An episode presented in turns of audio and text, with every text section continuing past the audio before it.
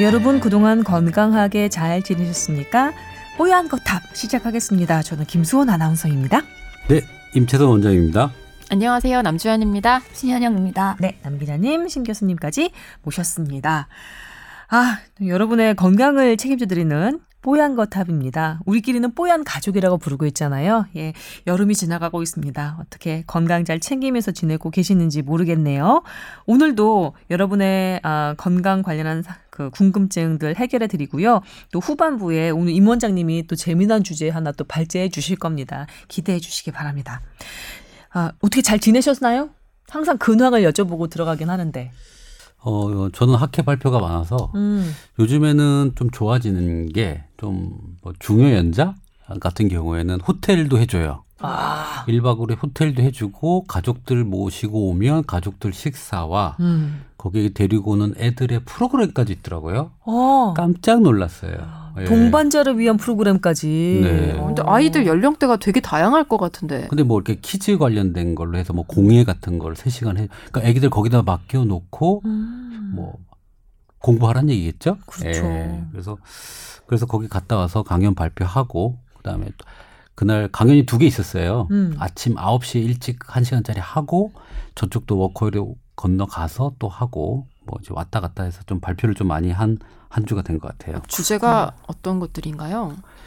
하나는 키워드만 알려주시면. 통합 암 관련된 어 그러니까 암 환자의 치료에 관련돼서 통합적 암 치료법에 대한 음, 전문가 과 하냐? 어, 어. 근데 해외는 훨씬 더 발달돼 있다 그랬잖아요. 네. 그 통합 의학이. 그래서 뭐 어떤 그 소리 치료부터 어, 정신 치료, 그림 치료 그 외에 수많은 치료들 뭐 당연히 한의학은 들어가 있는 거고요. 음. 그런 치료 포함해서 전반적인 전이적 치료에 관련된 부분. 오. 제가 맡은 부분은 그거예요.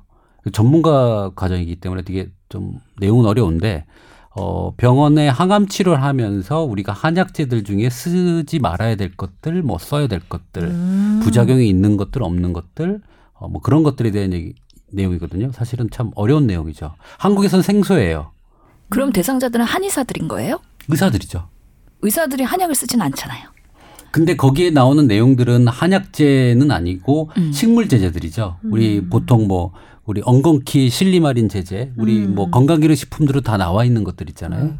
그런 것들을 쓰는 거에 대해서 의사들이 외국에서는 조절을 해줘요. 이, 이 건강기능식품 먹지 마세요라든지, 음. 어, 이거는 먹어도 효, 상관이 없습니다라든지 음. 이런 것들 하는데 우리나라 의사들은 사실 그런 거 못 하고 있죠. 음. 어, 건강기능식품에 대해서 인지도 좀 부족할 뿐만 아니라 음. 항암 치료의 관계, 암 환자들에 대해서 관계를 사실 알지 못하면 그런 코멘트를 하기 어렵죠. 공부 많이 해야 되는 그럼 거죠. 주로 무슨 과 선생님들이 많이 와서 들으세요? 암 관련한 암병원, 암 요양병원에 계신 아, 의사 요양병원. 선생님들이 좀 많고 뭐 어, 그 전문가 선생님들이다 보니까 난이도가 좀 높죠. 어. 그래서 제가 발표한 거 보시면 뭐 무지 어렵잖아요, 그죠? 그러면 오늘 발제할 주제와도 관련이 있는 거겠죠? 뭐 관련은 있지만 우선 저는 오늘 발제할 거는 식이섬유. 음, 좋은 그 것인가? 네. 아, 네. 식이섬유도 여러분들 모르시는 분은 모르겠 아시는 분은 아시겠지만 식이섬유도 건강기능 식품의 원료입니다. 오. 그러니까 아니, 나라에서 음식 먹을 때 뭐 유, 유, 유산균 함께 뭐 식이섬유 첨가한 요구르트니 이런 이런 거 많잖아요. 음. 그러니까요.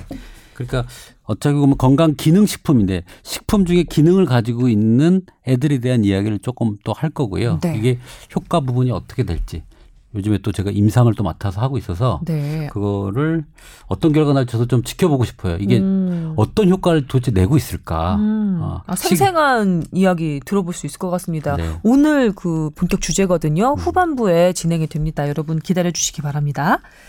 자, 다른 분들 근황 토크 뭐 여- 연결되어서 들어볼까요?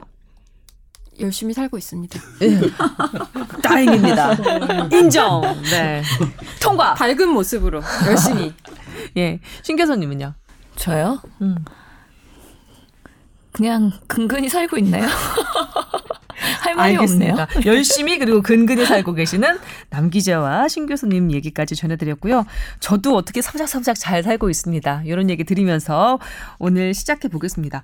아 이분은요 한 텀 늦은 소개일 수도 있을 것 같아요. 한 여름 엄청 더웠을 때 정말 땀 비 오듯 틀리는 분들 많았거든요. 네, 이게 땀 나지 말라고 바르는 땀 억제제들 궁금하다고 사연을 보내오셨거든요. 근데 이게 보통 뭐 겨드랑이에 이렇게 롤로 바르기도 하고요. 어. 이게 흔히 말하는 데오드란트 그런 거 말씀하시는 건가요? 데오드란트는 좀 아닌 것 다른가요? 같아요. 그거는 음. 데오드란트는 아마 땀 억제 성분도 있겠지만 보통 향료, 음. 네, 향료도 좀 있는 것 같거든요. 냄새 억제제들. 근데 이분은 바르는 땀 억제제 스웨트롤, 드리클로 같은 그런 음, 땀 억제제, 바르는 땀 억제제를 좀 생각을 해보고 있다고. 근데 인체에 무해할지 동공이 확정된다고 하는 얘기도 있던데 이게 일시적인 현상일지 아니면은 또뭐 장기적으로 좀 문제가 생길지 그것도 궁금하다고 하셨어요. 이게 뭐 더위 때문에 나는 땀도 있겠지만 다한증처럼 그 땀을 좀 과하게 흐리셔서 일상생활에 좀 지장을 받는 분도 계시거든요. 그래서 발표를 앞두거나 아니면 맞선 장소에 간다거나 아니면은 뭐 회의에 해야 되는데 좀그 긴장되는 그런 순간에 이땀 때문에 고생하시는 분들은 이런 거 아마 생각하실 겁니다. 땀 억제제 음. 관련해서 좀 얘기를 들어볼까 하는데요. 정말 고치기 어려운 병들이에요. 그러니까 땀 많이 땀 나는데요? 많은 사람들, 다한증, 뭐 손에 땀 물이 뚝뚝뚝 떨어지는 사람도 있어요. 악수를 못하는 분들. 그리고 뭐뭐 하면 손에는 물이 흐르기 때문에 젖어요 옷이. 그리고 어떤 분들 이런 분 많죠. 매운 음식 음식을 먹으면 막 땀이 나죠. 네. 갑자기 무슨 수도꼭지 튼 것처럼 그렇죠. 머리 줄줄줄 위에서도 나고 네. 코랑 인중에서도 나고. 그냥 뚝 떨어지는 분들이 있는데 네. 이제 그런 좀 자율신경계통의 조절 관련된 병들이잖아요. 사실은 이게 어떻게 보면 음. 어, 한의원에 참 또 많이 와요. 이게. 그래서, 아, 진짜 한의를 하고 나서 느낀 거는, 아, 병원에서 이런 거 좀, 좀 치료 좀 해주지. 음. 어, 그, 물론 수술이 있죠. 그 신경 차단술을 해서 네. 하긴 하는데, 뭐, 신경 차단술 하고 나서 다른 데 땀이 더 많이 나는 분들도 있고요. 아, 차단술 하고 나서 한쪽 손하고 상지 쪽은 안 나는데, 그래서 이쪽이 건조해져 가지고 또 피부가 문제가 오는 사람들도 있고요. 아, 오히려. 예. 그러니까 제가 병원에서 보- 보지 못했던 환자를 한의원을 동시 개원하면서 많이 보고 있어요. 그래서 음. 근데 이게 또 죽을 병은 아니란 말이에요, 이게. 그렇죠. 그렇죠. 뭐 삶의 질을 떨어뜨리는 삶의 병이지. 질은 떨어지지만 이게 예. 병이라 보기는 어렵고 어떻게 보면 음. 음, 물론 병이겠죠. 불편하고 좀 이게 인체적인 문제니까. 그래서 참 이게 고치기는 애매하고 뭐 이런 부분이 있어서 땀을 고치는 건 참 어렵다는 생각을 좀 저는 하고 있고요. 음. 이땀 때문에 이런 것들을 바르는 부분은 일시적으로 이 땀 분비하는 걸 억제하는 성분들이거든요, 이게. 음. 그래서 이거를 어 한다고 해서 사실 고쳐지는 건 아닙니다, 이게.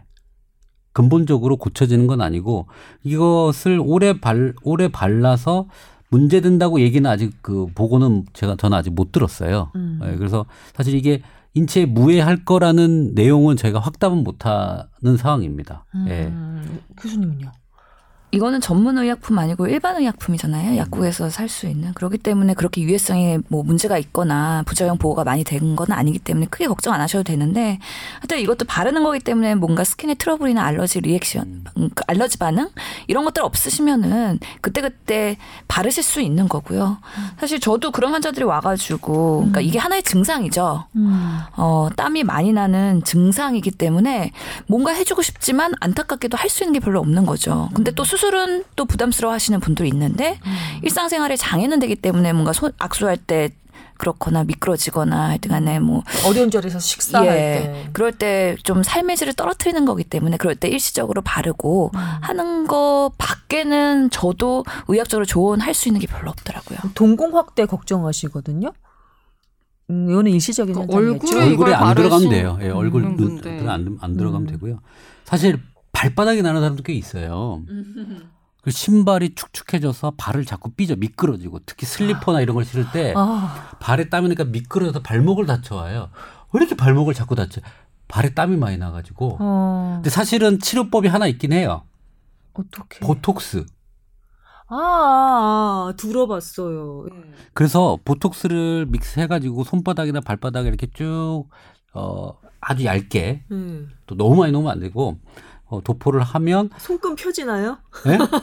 손금이 펴지나요? 땀이 안 나고 뽀송뽀송해지죠. 어. 그게 한 길게는 1년 넘게 좀 짧게는 뭐 한 7, 8개월 정도 가기 때문에 음. 정말 심한 사람들은 제가 정말 잘, 잘 그런 거 하기 싫지만 어 그냥 환자가 필요하다고 하면 그렇게 해서 좀 치료를 해 주죠. 음. 여름에 한 올해는 한 두세 명은 해준 것 같아요. 음. 그러니까 어 그렇게 하고 나면 한 1년은 괜찮으니까. 음. 네. 그리고 딱 일시적인 것일 뿐이고. 음. 그래도 환자들이 그거 하고 나면 조금 1년이 지나도 음. 좀 덜한 것 같습니다라고 표현을 하긴 그렇죠. 해요. 음. 그래서 너무 심하면 사실은 얼굴 주위에도 주름 필 겸. 어? 그래요. 어, 약하게 예, 타가지고 약하게 좀- 뿅뿅뿅뿅뿅뿅. 어. 주름 필 겸 좀 맞아 보시는 것도 한번 고민해 보시면 좋을 것 같아요. 음. 저 같으면 좀 두 가지 목적으로 좀 해보면 어, 근데 이분, 미용과 땀의 목적으로. 어, 네. 이분 같은 경우는 얼굴에 빤, 땀이 많아서 화장을 해도 지워지는 게 속이 상해서 지금 이걸 생각하셨거든요. 근데 그렇게까지는 화장 지워진다고 여기에 보톡스를 얼굴 전체에 맞는 거는 살짝 좀 부담스럽긴 할. 여성분인가 보네요. 네네. 그래서 저희도 그 신경과나 이런 성형외과 가가지고 그렇게 보톡스 맞는 거를 추천하기도 하거든요. 음. 예, 뭐 한번 try 해보시는 거 나쁘지 않을 것 같은데 임 원장님은 보톡스도 놓으시고 정말 능력자인 것 같아요. 못 하시는 게 없어요. 아, 저도 네. 이걸 해봤겠어요. 근데 환자 아 이거 치료를 해줘야 되는데 어떻게 어, 한약을 먹이기도 애매하고 하면 그냥 음, 보톡스 하- 한약 먹을 바에 보톡스 하는 게 확실합니다라고 저 얘기를 하죠. 그렇군요. 네. 저는 뭐 둘 중에 좋은 걸 선택하는 사람이잖아요. 예. 그러니까 이- 이제 좀 날씨 선선해지고 좀 있으면 추워질 텐데 일단 한 해만 좀 잘 견뎌 보시고요. 그 다음에 또 막 40도 이렇게 막 이렇게 덥다. 내년도 이렇게 덥다. 그럼 그때 한번 예. 다시 한번 또 생각해 근데 보시죠. 이거 사용상 주의사항 찾아보니까요. 음, 그런 이런 부작용들이 좀 있긴 있나 봐요. 눈 동공 확대, 시야 흐림, 음. 그리고 어지러움, 두통, 발진 자극감, 입마름증 이런 이런 증상이 나타나면 바로 사용 중지하고 의사와 상담을 하라고 음. 하는데 그게 예측 가능한 그쵸, 한번 부작용이라는 것 같은데요. 한번 시도해보고 부작용 없는지 항상 모든 약이나 모든 그런 그래요. 도포제들은 그렇잖아요. 그래서 안전한지 확인해보고 나한테 잘 맞는지 부작용 없는지 보고서는 계속 쓸 건지 아니면은 뭐 중단할 건지를 판단하셔야 될것 눈, 같아요. 코, 입 제외한 부위에 하라고 하시니 하니까요. 음, 요거 용법 용량 잘 지키시면 괜찮지 않을까 싶습니다. 네, 알겠습니다. 아, 이거는 저희 지난주 방송에서 제가 궁금한 했는데 시간 때문에 꾹 참은 거거든요. 지난주 저희 주제가 뭐였냐면 어 비행기 안에서 여러 가지 예, 건강을 위협하는 그런 요소들. 네. 우리가 익히 어 알지는 못했던 그런 것들 뭐 뭐 북극 방사선이라든지 아니면은 그 비행기 안에 있는 여러 가지 세균 감염 우려들 이런 거에 대해서 얘기를 하다가 이 문장님이 무슨 얘기를 해- 하셨냐면 그 저산소 관련해서 기압이 낮고 비행기 안에서 저 그 기압이 낮고 어 산소 그 농도가 좀 낮기 때문에 어 머리가 아프고 띵하니 어지럽고 무기력감을 호소하는 사람들이 있다. 근데 그게 고층 아파트에 사시는 분이거나 아니면 고지대에 사시는 분도 비슷한 그런 증상을 호소해 오신다. 이런 얘기를 하신 적이 있어요. 근데 제가 27층에 몇 년을 살았었거든요. 그때 느낌이 뭔가 잠을 자도 좀 뻐근한 것 같고 어지럽고 좀 머리도 두통도 있는 것 같고 뭔가 개운하지 않은 그런 느낌이 많이 들었었거든요. 내일 근데 오셔야죠. 너무 올라가셨어요. 예, 네. 27층 아, 요즘 영 불안하기도 했어요. 사실 너무 막 낭떠러지 가까이서 사는 것 같아서. 근데 요즘은 또 고층 아파트들이 많이 유행이거든요. 집값도 고층일수록 높고. 전망도 좋고. 그래서 관련해서 궁금증이 생겼는데 그때 시간에 쫓겨서 질문을 못 드렸어요. 사실 고층 아파트가 많이 생기면서 그런 환자들이 꽤 생겨요. 어, 뭐 설마 이 아파트 그럼 나그 아파트 입주하지 말아야 되겠네 고층 아파트 그런 뜻은 아니라 사람의 그 전체적인 그 한의학적으로 틀을 보면 환자 상태를 보면 기본적으로 여성이 좀 많고요. 그 다음에 혈압이 낮은 사람이 많아요. 네, 제가 저혈압이긴 그죠. 해요. 네. 그래서 고층에 사는 사람들 중에 혈액량이 좀 떨어지고 음. 혈액량이 떨어지고 고층으로 갈수록 아까 얘기 그때 말씀드렸듯이 산소 포화도랑 전달되는 산소 양이 중요한데 네. 고층에 산다고 해서 산소 양이 조금 떨어지겠죠. 음. 그런데 혈액 양이 적거나 음. 빈혈이 있거나 그렇게 해서 산소를 더 머금지 못하고 어, 전달하지 못하는 사람들, 혈압이 떨어지는 것도 마찬가지고요. 혈액 양이 떨어져서 빈혈이 있는 사람이라도 이런 사람들이 고층에 살면 거의 많이 그런 느낌을 많이 받을 수가 있어요. 예전에 아파트는 높아봤자 한 십몇 층이었는데 요즘 3, 40층 우습게 올라가거든요. 그렇죠. 거기 또 그 평생 동안 돈 잘 모으셔서 예, 그런 부자 음, 그쵸. 어르신들 많이 펜트하우스. 펜트하우스 그럼요. 살아야죠. 그런 분들 그런 분들 많이 사세요. 근데 이 노인분들 같은 경우에 그렇게 약간 좀 혈압이나 이런 거 문제 있는 분들도 계실 테니까. 그렇죠. 그리고 그런 고층 우리 얘기하는 뭐 펜트하우스, 음. 아이 뭐 땡땡이라든지 트 뭐 트뭐 이런 것들 있잖아요. 네네. 거기에 또 환기 구조가 그렇게 좋지가 않아요. 음. 그러니까 우리가 밖에 있는 공기가 막 거기 위에 올라가면 광풍이 불고 이러기 때문에 문을 활짝 열거나 이렇게 좀 안 되고 그렇게 못하게 해놨죠. 못하게 해놨어요 구조 자체가. 그래서 공기의 순환을 조금 더 해준다든지, 음. 어 산소가 좀 많이 포화된 형태의 순환을 시켜주는 게 필요합니다. 그런데 살 때는 음. 그리고 저혈압에다가 혈액량이 떨어지고 원래 어지럼증이나 뭐 빈혈이 있는 사람들, 음. 뭐 이런 사람들 같은 경우에는 어. 잘 고층 사는 걸 저는 좀 반대입니다. 아마 음. 좀 나른한 느낌, 멍한 느낌 이런 것들을 조금- 띵한 느낌. 네, 음. 이런 것들을 좀 들기 시작해요. 부동산 그런 카페나 커뮤니티 같은데 이런 글 올리면 반대 댓글이 엄청나게 올라옵니다. 임 원장님 음. 크- 큰일 나십니다.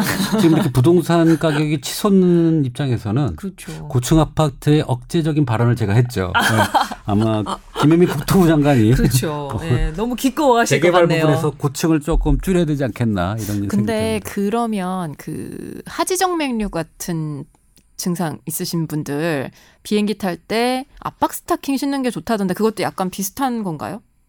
그거는 다른 개념일 것 같아요.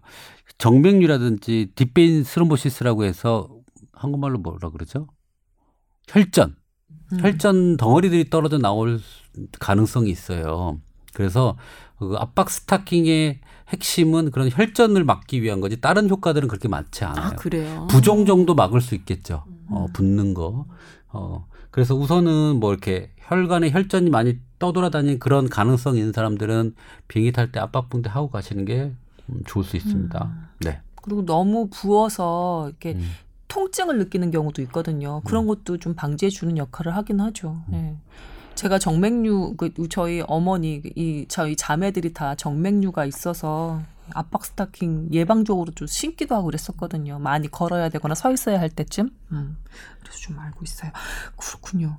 자, 이건 제 개인적인 궁금증이었지만 아마도 궁금하신 분들이 저 말고도 있으실 것 같아서 예, 얘기를 꺼내봤습니다. 자, 이 정도 하고요. 저희 오늘 얘기 들을 게 많아요. 오늘 임채선 원장님 발제하는 날이거든요. 예, 기대해 주셨던 만큼 재미난 시간 될 거라고 믿습니다. 자, 오늘의 주제로 넘어가겠습니다. 자, 오늘의 주제. 식이섬유라고 불리는 제품들이 의미가 있을까라는 미에로 파이땡. 네. 사실은 그게 시초였죠. 그럼요. 우리 그 미에로 파이땡의 사실 불티나게 팔렸었죠. 그럼요. 우리 지금 먹고 있는 비타 땡땡 같은 그죠? 네, 맛, 맛은 딱 이랬던 것 같아요. 네. 근데 여러분들이 지금 먹고 있는 미에로 땡땡이라든지 비타 뭐 오땡 뭐 비타민 제제들 전부 다 건강 기능 식품의 기능성 원료 인증이 된 재료를 가지고 만든 것들이에요. 저는 식이섬유가 건강기능식품이라는 사실을 잘 몰랐어요. 그 왜 이게 지금 그래서 제가 뭘- 지금 뭔가요? 지금 배변 관련한 거였나요? 네. 우선은 건강 기능 식품을 만들 수 있는 기능성 원료. 그러니까 기능성 원료를 만, 가지고 만들어야지만 건강 기능 식품이 되고요. 음. 그렇게 돼, 건강 기능 식품이 되어야지만 광고에서 무슨 효과가 있습니다라는 말을 할 수가 있는 거예요. 음, 음, 그게 삼박자거든요. 네. 그러면 일반적으로 뭐 무슨 뭐 업체 뭐- 뭐 식품 업체 뭐 과대 광고로 구속 뭐 이런 것들 있죠. 음. 뭐, 시- 뭐 몇백억의 뭐 수익을 뭐, 뭐 이런 얘기가 나오는 거는 건강기능식품이 아닌데 기능이 있다고 속여서 팔아서 문제가 되는 겁니다. 네. 그러면 근본적으로 따지면 기능성 원료로만 만들어야지만 그 기능을 어, 있다고 해서 설 판매를 할 수가 있는 거예요. 그러니까 그렇겠죠. 기능성 원료가 상당히 중요한 거죠. 그죠? 그죠? 기본적으로. 네.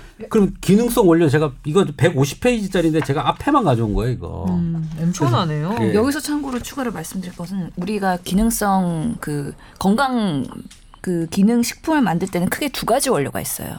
고시된 원료가 있고 기능성 원료가 있거든요. 음. 그래서 기본적으로 우리가 영양소라고 알려져 있는 비타민, 뭐 A, D, E, K 이런 것들은 그냥 영양소예요. 음. 이걸로 만들어 가지고 우리가 판매를 하면 건강기능식품 인정을 받을 수가 있고요. 음. 그 기능성 원료라고 따로 있거든요. 뭐 인삼이나 홍삼이나 클로렐레나 이런 기타 등등 음. 이런 것들은 그 기능을 증명을 하고 그 제품을 만들었을 때 그것만 인정이 되는 거거든요. 음. 여기서 오늘 말하실 식이섬유는 기능성 원료는 아니고 영양소에 포함되네요. 그렇죠. 예. 영양소예요. 영양소. 그 좀 아까 얘기한 대로 그 신 교수님 얘기했잖아요. 두 가지 종류가 있다. 고시형. 음. 그러니까 이게 들어가면 영양소니까 영양소의 섭취에 도움이 된다라는 거 고시를 한 거예요. 음. 비타민 뭐 A, B, C, D, E, F, G 뭐 이렇게 쭉 나갈 거 아닙니까? 네. 그다음에 이 개별 인증형이라고 해서 개별적으로 내가 나라에서 인정을 받은 거예요. 음. 그래서 이거는 어 내가 요 효능이 있습니다라고 막 임상 실험을 해가지고 인정을 받은 게 기능성 개별 인증된 것들이에요. 홍삼도 들어가고요. 음. 여기 보면 우리나라의 광고에 나오는 건강식품은 다 들어가 있습니다. 내가 이걸 공부를 하면서 음. 역사처럼 쭉 또, 아, 저번에 우리 자일리톨 얘기했었죠. 거기도 들어가 있고.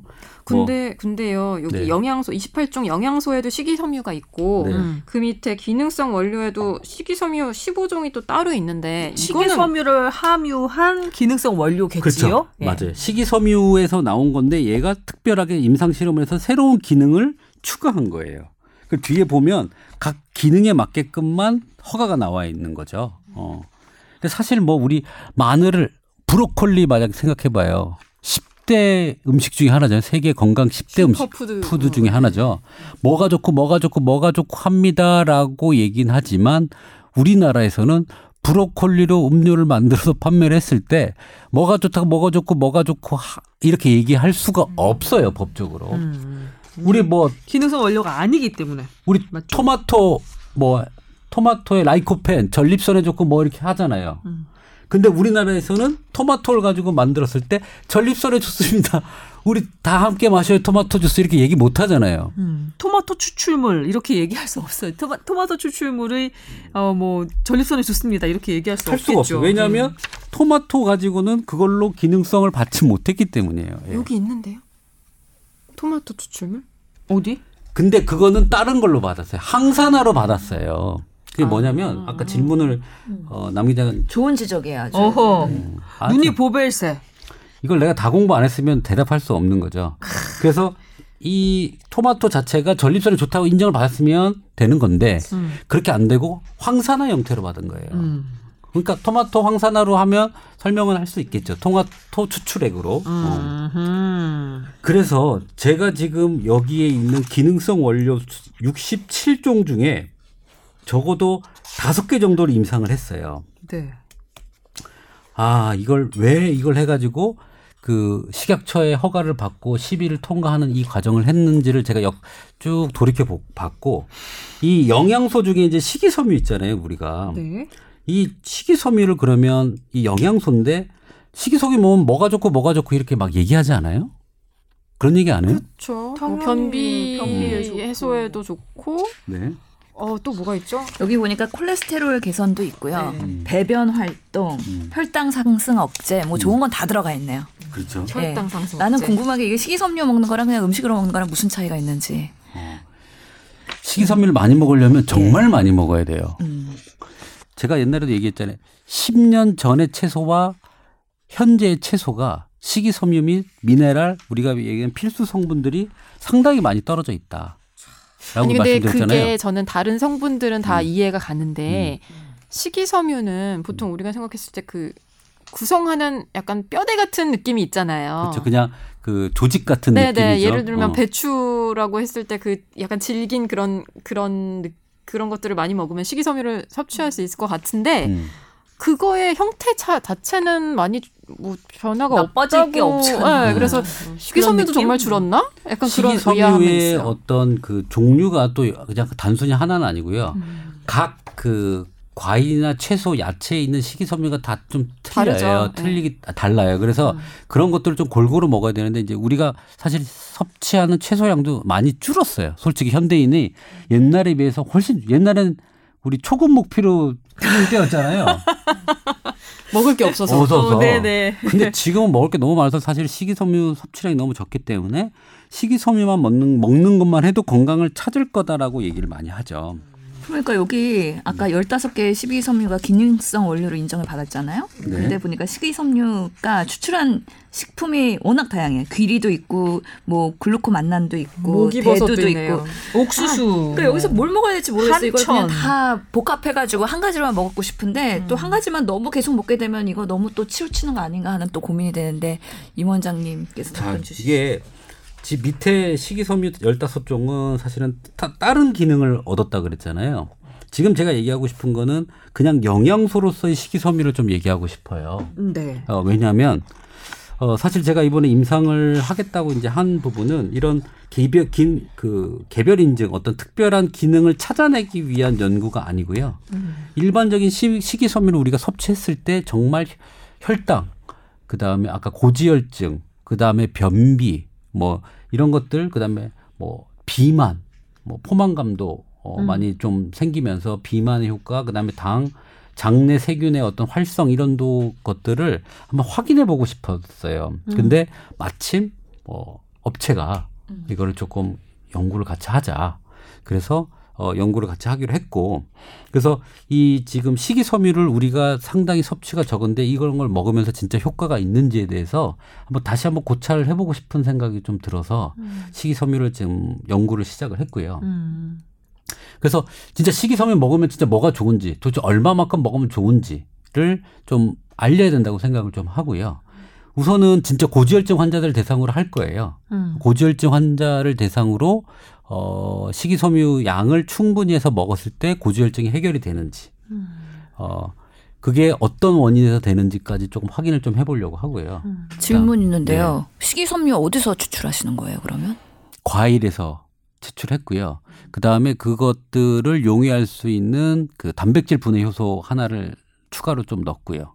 어, 그것도 식물성에서 파인애플에서 나오는 걸로 넣었어요. 뭐 용해 그러니까 식이섬유를 용해하는 단백질이 있는 거예요? 아니에요. 그 브로멜라인이라는 좀 항염증 효과를 가지고 있는 어, 파인애플에서 나오는 거예요. 음. 뭐, 아, 근데 뭐를 용해 약, 뭐를 용해시켜요? 아까 용해 효과가 식이섬유를 소- 용해해가지고 그게 아니라 섭취할 수 그래서- 되잖아요. 그 브로멜라인은 파인애플에서 나오는 그 브로멜라인이라는 그 프로테이즈, 그러니까 단백질 분해 효소는 음. 몸 인체 내에 들어가게 되면 효소 활성화 작용을 통해 가지고 어, 항염증을 아. 어, 하는 자세, 뭘 녹인다는 게 아니에요. 아. 식이섬유를 녹인다는 게 아니라 음. 그런 기능을 조금 할 수 있는 걸 추가한 거죠. 음. 어, 그렇게 해서 식이섬유 90 한 5% 정도로 해서 어, 어느 정도 충분한 양을 섭취했을 때 어떤 효과들이 나오는지 좀 보려고 그래요. 음. 네. 그러니까 이게 그 우리나라의 건강기능식품 이거 심의가 나름 허술하지만 또 백수 사태로 까다로워졌잖아요. 까다로워요. 그러면서 그 대상자 모집을 할 때 질병이 있는 사람들을 대상으로 할 수가 없어요. 음. 왜냐하면 이건 연구 윤리 쪽의 문제이기 때문에 음. 콜레스테롤이 있으면 콜레스테롤에 대한 치료를 해야지 왜 건강기능식품으로 임상연구를 하느냐 이런 아. 것 때문에 사실 콜레스테롤 개선에 도움을 줄 수 있음 이런 인증을 받는 사람들도 질병의 정도의 그 크라이테리아가 아닌 건강인 중에서 콜레스테롤 정상치에서 높은 사람을 대상으로 해갖고 연구해갖고 좀 좋아지는지를 보는 거잖아요. 근데 임 원장님 어떻게 하고 계세요? 이거를 그래서 논문까지 지금 쓸 계획을 가지고 있잖아요. 음. 어, 그래서 비교 대조군으로 해야죠. 어쩔 수가 없어요. 아까 그 부분 때문에. 그리고 이거는 아까 얘기한 대로 내가 허가를 받기 위해서 하는 부분이 아니에요. 음. 어, 결론적으로 어, 환자들한테 어, 고요 이 운동이나 이런 것들을 할 사람과 이제 물어보죠. 고지혈증 환자가 오면 어, 이거는 고지혈증으로 처음 진단 받았는데 이거를 어, 운동이나 다른 식이요법으로 하실 겁니까? 약을 드실 겁니까? 선택을 음. 하게 되고 어, 약을 약을 먹겠다는 사람 은 약을 먹는 거고 아, 약을 안 먹는 사람은 어, 이런 식이섬유 섭취법 을 하라고 이제 하게 되는 거죠. 음. 그러니까 어차피 어, 비교 대조군으로 지금 해야 되는 상황이 돼버렸어요. 하나 질문이 네. 더 생겼는데요. 여기 그 기능성을 가진 원료 및 성분의 영양소 28종에 보면 각종 뭐 나이아신, 아연, 구리, 뭐 비타민 D, 뭐 비타민 E, 뭐 이- 비타민 C 막 이런 게 있, 잖아요 네. 거기 중에 아, 하나가 이제 식이섬유로 올라와 있는 건데 네. 우리가 생각하는 비타민 D, E, 뭐 비타민 C 이런 거는 어느 정도 먹으면 어떠한 기능을 한다는 게 대부분은 알려져 있지 않나요? 그렇죠. 그런데 식이섬유는 그게 알려져 있지 않아요? 나와 있죠. 식이섬유도 근데 왜 또다시 연구를 새로이 해야 할 정도로 그런 거예요, 지금? 아니 식이섬유도 나라에서 이건 고시형이에요. 몇 미리그램 이상을 먹어야 뭐 의미가 있고 음. 기능성 식품으로 인정한다라고 돼 있어요. 딱 그 수준인 예, 거예요? 그러니까 아. 그이 식이섬유도 조금 먹으면 의미가 효과가 없, 기능이 안 나오니까 음. 사실은 몇 미리그램 이상 먹으라고 사실은 나라에서 그 뒤에 사실은 뒤편에는 아주 자세하게 나와 있는데 네. 그게 인, 그 다 정해져 있거든요. 음. 그래서 식이섬유가 어 식이섬유 보충용으로 돼 있어요. 뭐냐면 우리 사람 몸에 식이섬유가 부족할 때 이거를 보충하는 용으로 식이섬유를 하, 하면 어 건강에 도움이 된다라는 표현이거든요. 음. 그리고 몇 밀 이상 먹어. 몇 그램 이상 먹어야 된다라고 등재가 되기 때문에 요거는 누구든지 만들 수 있어요. 그 음. 가서 공장 가 가지고 요거 이렇게 해 가지고 건강기능식품 신청하면 바로 나와요. 음. 어, 김소원 다이어트 식이섬유 이렇게 해- 다이어트는 붙일 수가 없고요. 음. 김소원 식이섬유 저 이래서 살 빠졌어요라고 기능성 마크까지 붙일 수 있어요. 이게 고시된 원료니까 어. 고시된 예. 고시된 원료기 때문에 이 원료를 만드는 거는 그냥 인증을 받고요. 까다롭게 심의 조차를 하지는 않는 거죠. 음. 근데 예를 들어서 막 옥수수 추출해가지고 내가 이거 식이섬유를 새로 독자적으로 만들었다. 음. 그러면 요거는 이제 효과를 증명해야 되니까 기능성에서 어 이쪽에 인증을 받아야 되는데 내가 이해를 하기 위해서 하나만 더 질문을 음. 하면 이제 기능성을 인정한 고시된 원료이잖아요. 식이섬유가. 그런데 왜 어느 정도 먹으면 어떤 효과가 있는지를 더 연구를 하셔야 되는지가 궁금한 거예요. 아까 식 식이섬유 보충용으로만 기능이 인정돼 있잖아요. 아, 근데 따, 다른 다른 월- 것들이 다른 더 기능들 있는지를 좀 보겠다는 거죠. 어. 예. 그러면 지금 아카데믹한 마인드로 하시고 계시는 거예요, 원장님? 반반이에요. 음. 반반이에요. 어. 사실은 뒤에 17페이지 보시면 식이섬유 나와 있잖아요. 식이섬유 보충용으로 돼 있고 음. 5g 이상 섭취해라. 이게 기준이잖아요. 음. 근데 좀 더 구체적인 어떤 기능을 알아보고 싶으신 거구나. 네. 음. 조금 더 어, 지금까지 연구된 걸 가지고 조금 음. 더 해볼 생각이에요. 체중 감소나 혈행이나 아니면은 뭐 배변이나 이게 어느 정도 영향을 주는지를 알아보고 싶으신 거구나. 네. 근데 저는 항상 이런 건강기능식품 관련된 걸 할 때 약간 그런 심리적인 부담이 있는 게 물론 임 원장님 말씀대로 예전만큼 먹어도 충분히 섭취를 못 하는데도 이제 먹는 양 도, 까지도 줄어들었다. 그러니까 음. 이런 게 좀 필요하다고는 하시는데 또 이런 건강기능식품 형태로 먹는 거에 익숙해지면 우리가 또 너무 먹는 거 신경 안 쓰고 이런 거에 의존할까봐 그것도 사실 네 걱정이죠. 조금 그러니까 걱정스럽긴 해요. 사실 밥은 잘 안 챙겨 먹으면서 건강식품 한 줌씩 막 밥 대신 먹는 사람들 생길까봐 네, 네, 네. 예, 제 옛날 모습 보는 것 같네요. 제. 그러니까 진짜 이건 보충용인데 어. 이거에만 의존하는 건 안 되겠죠, 원장님? 그렇죠. 근데요, 이 세상이 바뀌었어요. 제가 이번에 책을 뭐 이렇게 번역하고 책을 하나 써, 쓰면서 해외 그 건강기능식품 섭취에 관련된 데이터들을 보고 너무 놀랐어요. 왜 왜? 우선 가장 우리나라 환자들이 가장 독한 주- 뭐 치료받는 게 아- 항암 받을 때 제일 힘들잖아요. 그죠? 그렇겠죠. 미국에서도 항암 받고 있는 암 환자들의 건강 기능 섭취율이 논문마다 틀리지만 적어도 15%에서 50%가 돼요. 낮다고요? 아 건강기능식품 섭취율이요? 섭취를 하고 어. 있다고요. 항암을 받는 하- 암 환자들이 음. 진단부터 뭐 현재 진행되고 있는 환자들이 우리나라는 더 높아요. 지금 한 개 의학 기관에서 봤을 때 적어도 70% 추산하고 있거든요. 음. 왜냐면 의사 앞에서 말을 안 하니까요. 음. 그것보다 더 높을 수도 있어요, 실질적으로는. 그래. 우리 일반인들도 왜 두 명 중에 한 명은 다 비타민이랑 다 뭐 먹고 다 있잖아요. 있잖아요. 일반인도 아, 50%가 사람도 없을 네, 거예요. 네, 한국 사람은 50%가 넘을 것 같은데 일반인은 음. 근데 암 환자들은 더더욱이 그럼. 병이 걸리면 더 먹는다는 거예요. 니드가 그럼요. 더 올라가는 거예요. 네. 그래서 이 미국에서도 지금 사망률 중에 약 병용 투여로 인한 부작용 사망률을 어, 각 기관마다 약간 틀지만 평균 5위 정도의 사망률이 좀 나오고요. 미국에서도 암 환자 중에 천, 그러니까 1,500만 명의 암 환자들이 뭔가를 더 먹고 있다는 거예요. 병원 치료에. 그래서 음. 이게 사회적으로 그냥 방향성이 그렇게 세상을 흘러가고 있어요. 유럽, 미국 전부 다 다 이렇게 섭취를 하고 있다는 거죠.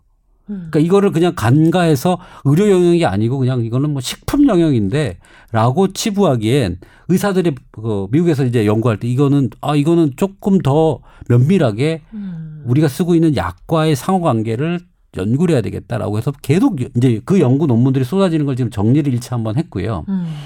그래서 봤더니 희한하게 어. 몇 가지 약제들은 지금 문제가 있다. 항암암 치료에 이걸 복용하면 안 되겠다는 거 답들이 지금 나오기 시작했어요. 어. 그리고 우리가 많이 먹고 있는 뭐 여러 가지 미국에서 이제 많이 먹고 있는 제품들에 대해서는 이런 것들은 가이드라인이 나오기 시작을 했죠. 음. 예를 들면 어떤 거요? 사실은 지금 우리나라에서는 많이 먹진 않지만 어 해외에서 많이 먹고 있는 에케나시아 그다음에 엉겅키, 은행, 달맞이꽃 이런 거 많이 들어봤죠? 음, 예, 예. 음. 에케나시아는 일반적으로 감기 걸릴 때 외국인들이 많이 먹어요. 음. 감기약을 안 먹고 병원 가서 음. 에케나시아 쪽에 그라는 건강기능식품을 먹거든요. 처음 들어봐요, 저 그거는. 지금 제일 많이. 쓰는 걸 제가 얘기한 거예요. 외국에서. 음. 달맞이꽃은 자궁 관련된 월경전 증후군 때문에 제일 많이 음, 먹거든요. 저 저도 먹고 그러니까, 있어요. 그러니까 자궁 기능이 안 좋으면 그걸 먹는단 말이에요. 예? 그러니까 그 자궁 관련된 암이 걸리면 그 사람들의 세- 생각상 아 이걸 먹어서 보호해야지라고 생각하고 먹는다는 거죠. 근데 오히려 뭐가 부작용이 생겨요? 지금? 아니에요. 여기는 특별히 없어. 이 메인 것들은 없는데 음. 다른 것들 성요한풀, 인삼, 녹차 이런 거는 항암 치료와 이런 것들 을 할 때 같이 쓰면 안 되는 것들을 이제 속속 밝혀지고 있는 지금 상황이에요. 그러니까 이거를 의사들이 암을 공부하는 사람들이 이거를 모르면 지금 안 되는 세상이 돼가고 있어요. 몇 천만 명이 먹고 있다니까요. 이미 있는 현상인 거예요. 이미 벌어지고 있는 현상인 거예요. 현상이라니까요. 너무 거대해서 손을 대기 어려울 정도로. 음. 왜냐하면 너무 많은 건강 관련된 기- 식품들이 나오고 있기 때문이죠. 항암 치료를 받고 있는 의사에게 나 이러이러한 건강기능식품 먹고 있는데 괜찮아요? 라고 물어봤을 때 뭐라고 제대로 대답해 줄 수 있는 의사들이 많지는 않을 것 같은데. 없다니까요. 그래서 지금 임 원장님이 관련한 음. 학회에 가, 가서 강연하셨다는 거 아니에요? 네, 그 정리를 좀 한 거를 같이 좀 공유를 했고요. 음. 그래서 그 지금 뭐 간에 뭐 독소 관련된 거에 대사나 관련돼서 영향을 주는 것과 안 주는 걸 구분을 쭉 한 거예요. 일차적으로 지금 나와 있는 문헌들을 가지고 정리를 좀 한 거기 때문에 음. 상당히 의미가 있죠. 이거는. 그냥 일반인의 눈으로 생각을 해봐도 일반인의 눈으로 봐도 예전에 우리 밥이랑 반찬이랑 해서 먹을 때 뭐 게장이랑 감을 같이 먹으면 안 된다는 둥. 음. 그 다음에 뭐 돼지고기랑 뭘 같이 먹으면 소화가 잘 안 된다는 둥. 뭐 이런 얘기 있었잖아요.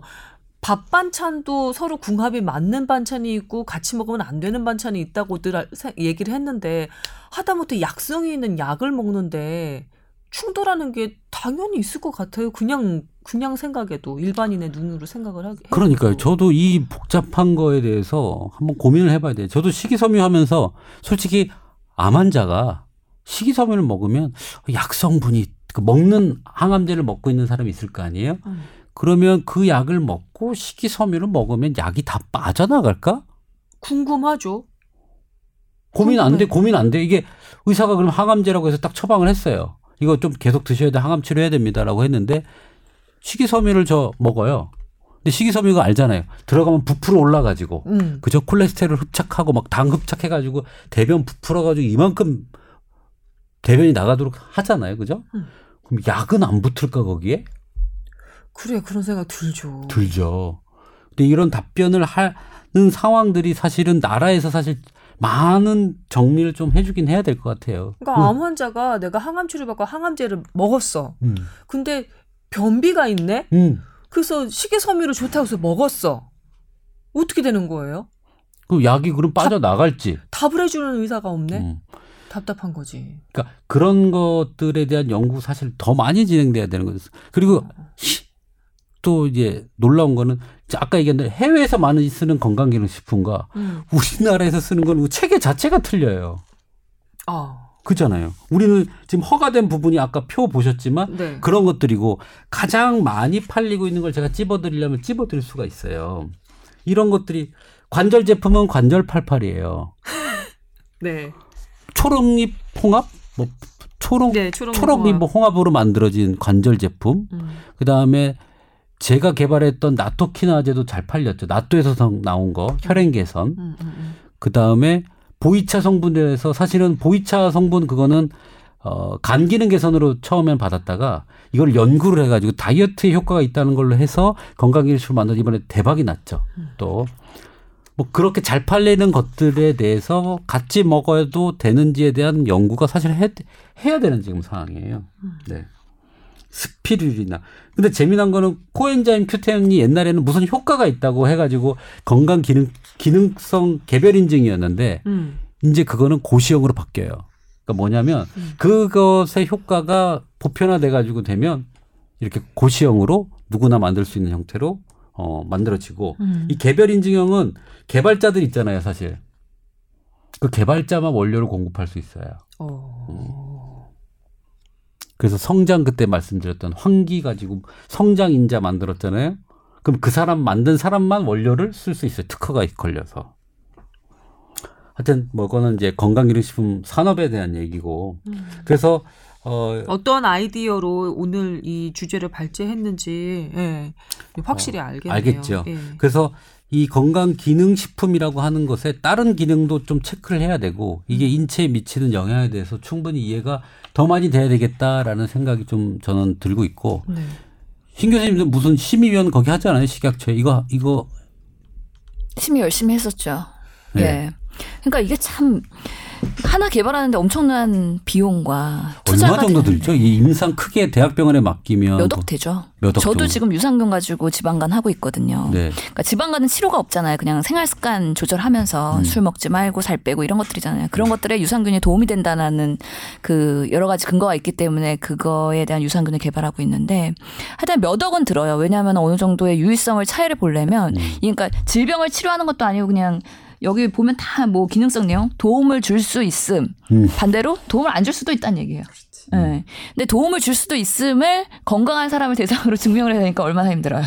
그래서 이게 소수로 해가지고는 뭐 시험과 대조군의 차이가 안 나오고 엄청나게 많은 사람을 해도 나올까 말까 하는 그런 것들이죠. 그게 원료가 별로 효과가 없어서 그럴 수도 있을 거고 아니면 그런 시험 디자인이 워낙에 열악해서 그럴 수도 있고 다 여러 가지 말들과 탈들이 있거든요. 근데 몇 억은 기본적으로 깨지죠. 근데 그 결과가 유일하게 안 나왔어. 그럼 말짱 도루묵이 되기 때문에 그런 업체에서 의뢰하는 임상 시험은요. 업체에서 엄청나게 관심을 가고 눈을 뚫어다 뚫어져지게 진짜 몇 명 등록했는지 이 사람들이 어떻게 되고 있는지 관심이 엄청 많아요. 사실 이 프로젝트는 네. 그 파일럿이에요. 뭐냐면 그것들의 기능, 그 아까 얘기한 효과들을 몇 가지를 쭉 보고 다음에 진짜 큰 임상을 하기 위한 준비 단계를 제가 하는 거거든요. 그래서 카테고리 좀 정해주고 이렇게 해서 기획당 기획을 해서 이쪽 위주로 임상을 파일럿을 해서 이렇게 결과가 나왔으니 이제 크게 해라라고 던져주기 위함이거든요. 그래서 어 뭐가 됐든 간에 이 식이섬유나 건강기능식품에 대해서는 조금 더더 많은 연구를 하고 어 해서 사람들이 알맞게 써야 된다는 생각은 저는 너무 많이 합니다. 우리 암 환자 강연에 가면요. 네.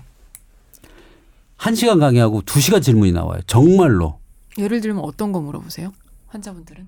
제가 그- 그 이제 일반인들이기 때문에 쉬운 거를 해요. 영지버섯은 어떤 환- 환자한테 좋고요. 어떤 환자는 먹지 마시고요. 음. 그다음에 상황버섯 추출은 뭐 간암에 좋다고 막 먹잖아요. 간암에 좋은 게 아니고요. 그냥 면역 기능이 올라가는 것만 지금 돼 있고 더 이상 뭐 많이 먹는 건 추천 안 드리고 각 항목별로 제가 쭉 얘기를 한단 말이에요. 음. 한 20종 종류 쭉 얘기를 해주면 그 다음부터 사람들이 질문하는데 나 뭐 먹는데 괜찮아요. 나 무슨 암인데 나 뭐 먹는데 괜찮아요가 100명 정도 강의 듣는데 아니 한 명에 한 번만 질문하거든요. 그래도 다 해요. 근데 저 궁금한 게 네. 그런 질문에 대한 답변하려면 어디서 참고문을 찾으세요? 저는 논문. 그건 제가 알 수 있는 범위 내에서 나머지 모르는 건 모른다 그래요. 왜냐하면 근거가 찾기가 정말 어려워요. 대답을 해주고 싶어도 음. 그런 것들이 연구가 안 되고 논문이 없기 때문에 대답을 할 수가 없거든요. 기다 아니다를 판명하기가 어려운 게 의사들의 한계이기 때문에 아예 증명되지 않았기 때문에 드시지 말라고 얘기하는 거죠. 근데 그거 공부하려면 이렇게 해야 돼요. 그 식물 이름을 쳐야 돼요. 음. 아. 그러니까 이 암에 이 식물 이름을 치고 검색을 해서 논문을 봐야 되잖아요. 의사들이 잘 안 하는 거죠. 식물 그 음. 학명을 쳐야 되잖아요. 그리고 그런 식물로 키워드를 해갖고 했을 때 나오는 논문들이 있긴 하지만 우리가 논문의 질적 수준을 봐야 떨어져요. 되거든요. 음. 근데 이런 뭔가 한방이나 보안 대체 그쪽의 논문들은 사실 수준이나 신뢰성이 그렇게 있지 않은 경우가 많아서 이걸 또 잘 셀렉션을 해야 된단 말이죠. 그러니까 이게 증명이 안 된 건지 아직까지 그러면은 증명을 조금 했는데 그만큼만 드러난 건지 이게 감별하기가 어려워요. 그래. 음. 그또 중요한 건 미국이나 이렇게 미국에서 많이 쓰는 유럽이나 쓰는 데에서 나오는 것들은 연구가 꽤 돼 있어요. 우리 동양 쪽에서 많이 쓰는 건 연구가 많이 안 돼 있으니까 아까 당연히 그렇게 느끼실 음. 거예요. 그러니까 이런 음. 것들을 오히려 한방 쪽에서 뭔가 확실하게 해줬고 뭔가 근거를 많이 만들어주면 뭔가 이런 것들이 의학적으로 도움이 많이 될 것 같단 말이죠. 예전 한의원들은 예전 한의원들은 그 본인들만 가지고 있는 어떤 노하우들이 있었잖아요. 비방이라고 하죠. 비방처럼 가지고 있었잖아요. 그거를 어, 널리 퍼뜨려서 검증을 받으려는 생각을 그렇게 많이 하진 않으셨던 것 같아요. 예전 한의사 분들이 보면. 지금도 그렇지 않나요? 잘 나가는 한의원들은 제한적으로 있잖아요. 음, 그래서 뭐 어떤 문파들이 생기는 거죠. 그 강호의 그 무슨 비기를 쓰는 어떤 문파들처럼 음. 자기네들 그, 그 어떤 뭐 영역 안에서만 그 그쵸. 제자를 키우면서 마치 도제식으로 이렇게 비급을 하는 것처럼 그래서 서로 교차로 검증을 받으려는 그런 적극적인 시도를 많이 안 해오셨던 탓이 아닌가라는 생각이 들더라고요. 개념이 없어요. 사실은 개념이 없어요? 개념이 없어요. 제가 사실은 의사들 어, 암 전문 관련해서 하는 분들한테는 이제 이걸 발표를 했고 음. 한의사들한테는 가서 건강기능식품을 이렇게 해서 이렇게 만들어야 된다고 또 강연을 했어요. 음. 이번 주에 두 개의 강연이 다 그런 계통이 돼버렸어요. 제가 음, 음, 음, 사실 저는 건강기능식품 전문가는 아니었는데 음. 조 기자 때문에 이렇게 돼버렸어요. 어. 갑자기 또 친구를 잘. 사귀어야 되는데 아, 친구가 참. 참, 훌륭하네. 가서 진짜. 해보라고 해서 했다가 이렇게 코가 끼일 줄 음. 몰랐고. 본인 미국에 네. 가서 있고 저 동생이 자 근데요. 그래서 그 양측에서 조금 더 노력을 해야 되는 부분이 있다는 거죠. 그래서 음. 그 아까 얘기한 광고법, 그다음에 건강식품 기능 그 관련된 식품법에 관련된 내용을 충분히 인지시키고 불법자가 되지 않도록 잘 교육을 시켰고요. 네. 아니 이제 모 한의사가 홈쇼핑에 나와서 뭐 녹용 뭐 네. 어, 근데 그분만 있는 게 아니에요. 음. 사실 그분은 대단한 거예요.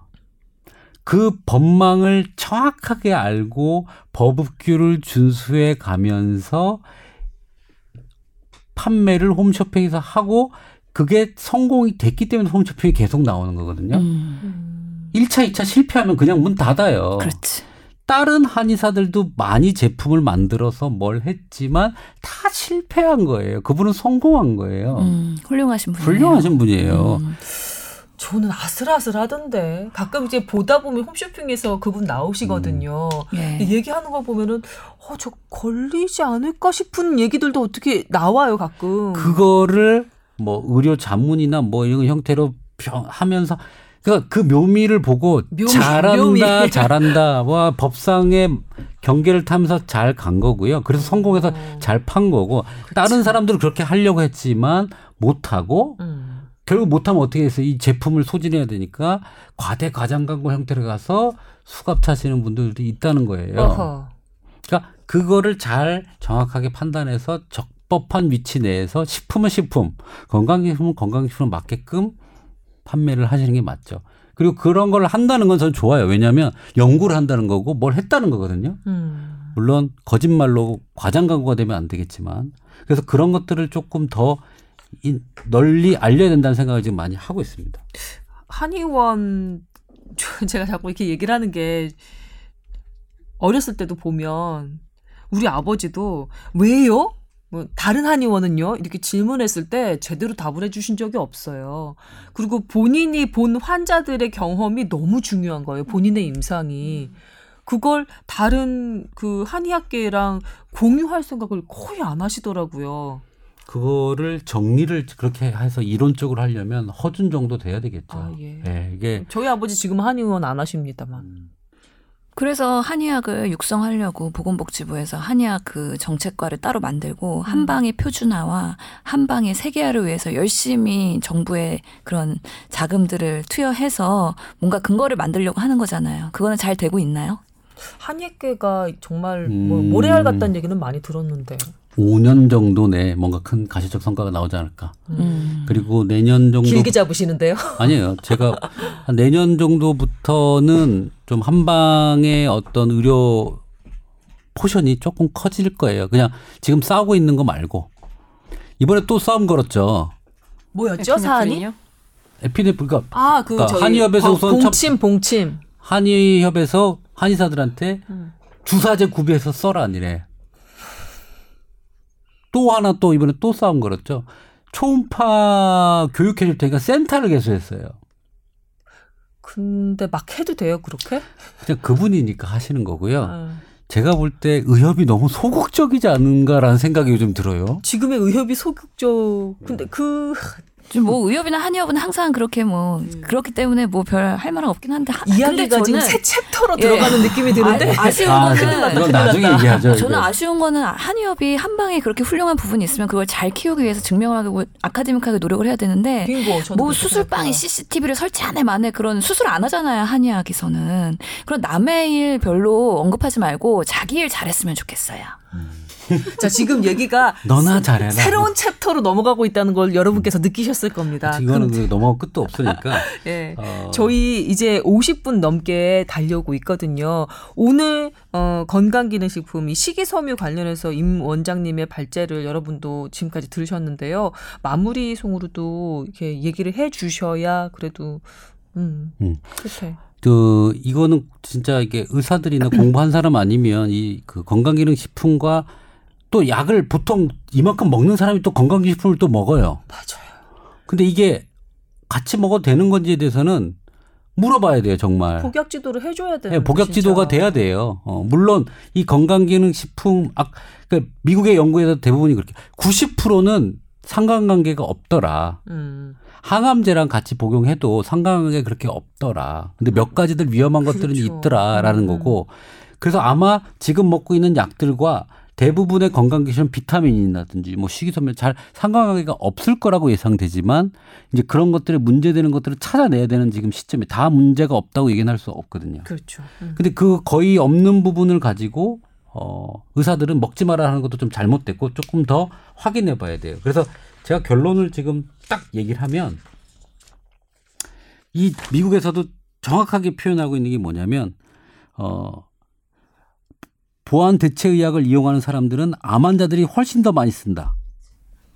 그 그거 병이 걸릴수록 팩트, 팩트. 어 그다음에 어 이런 그 보안 대체 의학에 쓰는 약물이 몸에 좋, 그 항암이라든지 약을 쓸 때 같이 쓰면 문제가 있을 거라고 생각하는 잠정적으로 이- 의심하는 게 너무 과장적이다. 음, 그거는 과장이다. 예. 음, 생각해 본, 거, 본 것보다 효과가 전혀 관련이 없는 게 더 많더라예요. 많다. 예. 그러니까 의사들이 어 내가 지금 뭐 치료하고 있는데 뭐 건강기능식품이나 뭐 한약이나 뭘 먹으면 뭐 간섭을 많이 받을 것 같은데 그거는 아니다. 음. 대부분 간섭이 없는 게 더 많더라가 답이에요. 그러니까 네. 지금 의료 현장에서 항암 치료 하- 아, 얘기하는 의사들이 음. 환자들한테 이 항암제만 드시고 나머지 몸에 좋다는 거는 다 끊으세요. 이렇게 예, 과장되게 얘기할 거는 아니다라는 말씀이신 거네요. 네, 좀 맞아요. 거칠게 얘기하자면. 그러니까 이게 음. 학문의 출신 직연이죠. 저희 뭐 의과대학이나 여러 가지 암 의학 공부할 때는 당연히 음. 항암 치료 받을 때 딴 거 안 되거든요. 그게 아직까지는 교과서에 있는 진리입니다. 음. 그거를 뭔가 변경할 만한 대단한 근거들이 많이 나와서 가이드라인이 빨리 생겼으면 좋겠어요. 그래서 의사들도 그거를 참조해서 얘기할 수 있도록. 이 임상이 좀 쌓여서 정말로 항암 치료하면서 피해야 될 에, 그 어떤 것들을 빨리 밝혀냈으면 좋겠네요. 그래야 나머지들은 그냥 환자도 그렇고 의사도 그렇고 그냥 잘 먹으면서 더 도움을 받을 수 있게 그렇죠. 말이죠. 예. 그래서 의사들이 너무 과도, 과도하게 걱정할 건 아니다. 음. 그리고 암 환자들이 병이 걸리면 걸릴수록 환자들의 욕구는 더 증가한다. 음. 그러니까 이것들에 대한 대책이 음. 그리고 그거에 대한 전문과는 아니지만 그런 전문 분야 선생님들이 만들어져야 된다. 음. 그리고 미국에서도 3분의 저 인구 전체 3분의 1이 12개월 안에 보안 대체 의학으로 뭘 먹었다라고 얘기를 해요. 물론 거기는 의료비가 높아서 그럴 수 있어요. 음. 우리나라처럼 의료비가 의료 문턱이 낮은 데는 뭐 덜할 수도 있지만 저는 덜하지 않을 것 덜하지 같아. 않다. 이 덜하지 않을 것 같은데 우리 중국, 일본, 한국 이 3개국 특히 인도 아- 아유르베다 의학이나 정말 많은 걸 섭취하고 있다. 음. 그러니 이거에 대한 지금 빨리 식견을 넓혀야 된다. 그래서 이게 미국에서는 학문으로 있죠. CAM이라 그래서 complementary alternative medicine에서 보완 대체 의학인데 거기서 나오는 여러 가지 연구들이 아직까지는 그렇게 큰 흐름을 역전하기에는 부족한 거예요. 그래서 저도 뭐 세브란스에서 있을 때 이런 암 환자 대상으로 정기 강좌를 하고 했었는데 그래서 암에 걸린 환자들이 이런 보완 대체 식품을 먹었을 때랑 그렇지 않은 환자들이랑 사- 사망률이나 생존율을 비교했을 때 득이 있는지 증명이 돼야지 권고를 하거든요. 근데 득이 없고 오히려 더 사망률이 안 좋아지더라. 근데 그거는 그게 보완 대체 식품 때문이냐? 오히려 아닐 수도 있다. 말기 암 환자들이 그런 걸 더 먹기 때문에 그런 사람들이 더 생존율이나. 사망률이 안 어. 좋게 나올 수도 있기 때문에요. 좀 더 면밀히 들어봐 봐야 되는 부분인 거죠. 고령화 시대고 나이가 들수록 암 발병률도 높아지는데. 저는 지금 그래서 식이섬유 지금 임상을 하면서 저도 먹어보고 있거든요. 음. 그거 먹고 달라진 점이 있어요. 와이프가 왜 너는 화장실 가서 나오질 않니? 뭐 이렇게 자주 가니? 근데 식이섬유 먹고 나니까 좀 그 배변 활동이 확실히 어, 확실히 좀 늘긴 늘었고 제가 좀 뭐 좀좀 쓰레기 같은 게 좀 많이 들어가 있었나 봐요. 그래서 조금 제거 중이고요. 디톡스를 하고 계시군요. 디톡스 중이고요. 예. 네. 예. 예. 상쾌한 배변은 삶의 활력소입니다. 네, 이렇게 마무리를 짓도록 하죠. 예, 오늘 수고 많으셨고요. 여러분도 건강하게 한 주 또 지내시다가 다음 주에 찾아뵙도록 하겠습니다. 감사합니다. 감사합니다. 감사합니다. 맞습니다. Bye.